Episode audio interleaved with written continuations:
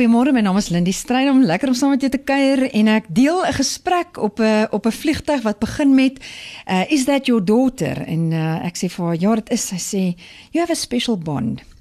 Die vrou sit langs my. Ek en my dogtertjie Nina het Kaap toe gevlieg vir 'n optrede daar en ehm uh, raak in gesels met Natalie. Uh, sy vra my waaroor ek gaan praat En uh ey, ek moet sê ek is alweer so skaam om te sê. Dis so waarheid oop deur wat iemand eintlik vir jou gee die oomblik wat sy vir my vra waar ek gaan praat want dit is um Christelike motivering. Hier's my kans om die evangelie te deel en ek probeer ook nou maar in Engels wat seker ook nou nie vir my gemaklikste taal is nie vir deel en en op die eind Natalie is van Sirië en sy is 'n Christen.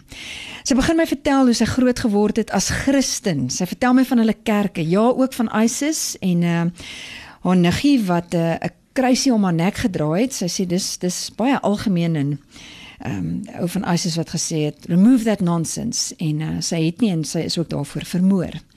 Sy vertel van hulle president en verduidelik van ehm um, ten spyte wat buite mense dink, uh, voel sy is eintlik op 'n manier uh, goed vir die land en die mense. Nou ehm um, ja, mense besef net jy jy lees 'n artikel of jy jy sien 'n opskrif op 'n lamppaal en op grond van dit ehm um, het ons persepsies. Ons het persepsies oor mense, oor dinge, oor gebeure.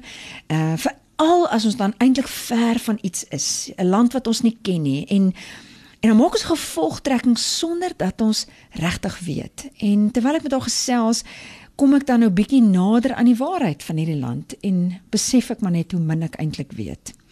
So kan ek ook vir haar sê, uh, sy het nou al 9 jaar in ons land bly, uh, sy sy beleef seker dieselfde in Suid-Afrika dat mense het persepsies van Suid-Afrika. Sommige dink die groot 5 loop sommer hier in die strate rond en uh, dis oorlog man, ek moet elke dag omtrent koes vir een of ander koel wat my gaan tref. Maar as mense net bietjie nader kom, ehm um, as die mense wat hier bly of mense wat wat daar bly uh, net bietjie nader kom, 'n uh, bietjie ons stories hoor, ehm um, bietjie vra en luister en as dit ware uit die perd se bek hoor dan verander persepsies.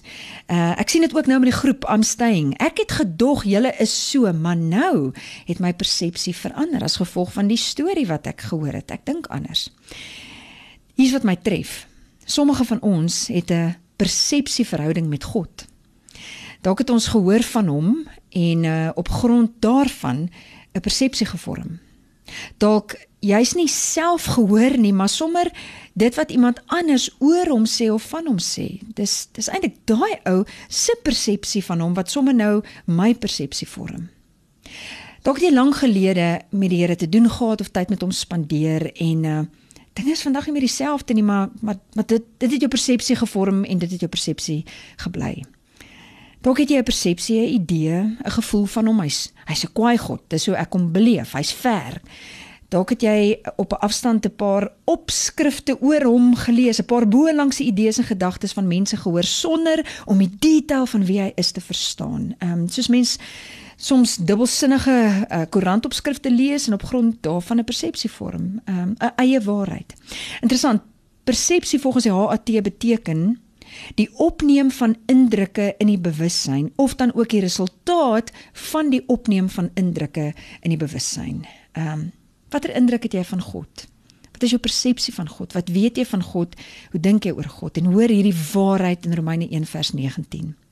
Wat 'n mens van God kan weet, was immers binne hulle bereik want God het dit binne hulle bereik gebring vers 20 van die skepping van die wêreld af kan 'n mens uit die werke van God duidelik aflei dat sy krag ewigdurend is en dat hy waarlik God is hoewel dit dinge is wat 'n mens nie met die oog kan sien nie Glo jy dit dat dit wat jy van God kan weet, dit wat jy van God wil weet, eintlik binne jou bereik is. Alles wat ons behoort te weet, het God self binne ons bereik gebring. Ehm um, of dit nou is deur sy skepping wat hy met ons praat, of dit is deur sy woord wat hy met ons praat, of dit is deur mense. Hy praat en hy wil homself aan ons openbaar. Hy wil die waarheid van wie hy is aan ons openbaar sodat ons nie hoef te wonder of te raai nie, maar kan weet wie hy werklik is en hoe lief hy ons regtig het.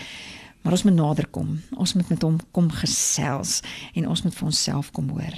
En ek wil dit vir my en jou vanoggend bid. Here, dankie dat ek nie 'n persepsie oor U hoef te hê en te vorm, te raai of te wonder wie U is nie, want U is 'n God wat U hart op U mou dra en graag intiem met ons in 'n verhouding wil wees. U self wil laat ken en u woord sê dat alles wat ons van u kan weet en wil weet binne ons bereik is. Mag ons hierdie week uitstrek en dit vat en dit lees en dit inneem in ons eie maak sodat ons werklik in 'n in 'n nabye verhouding met u kan leef want ons het daai voorreg. Dankie daarvoor. Amen.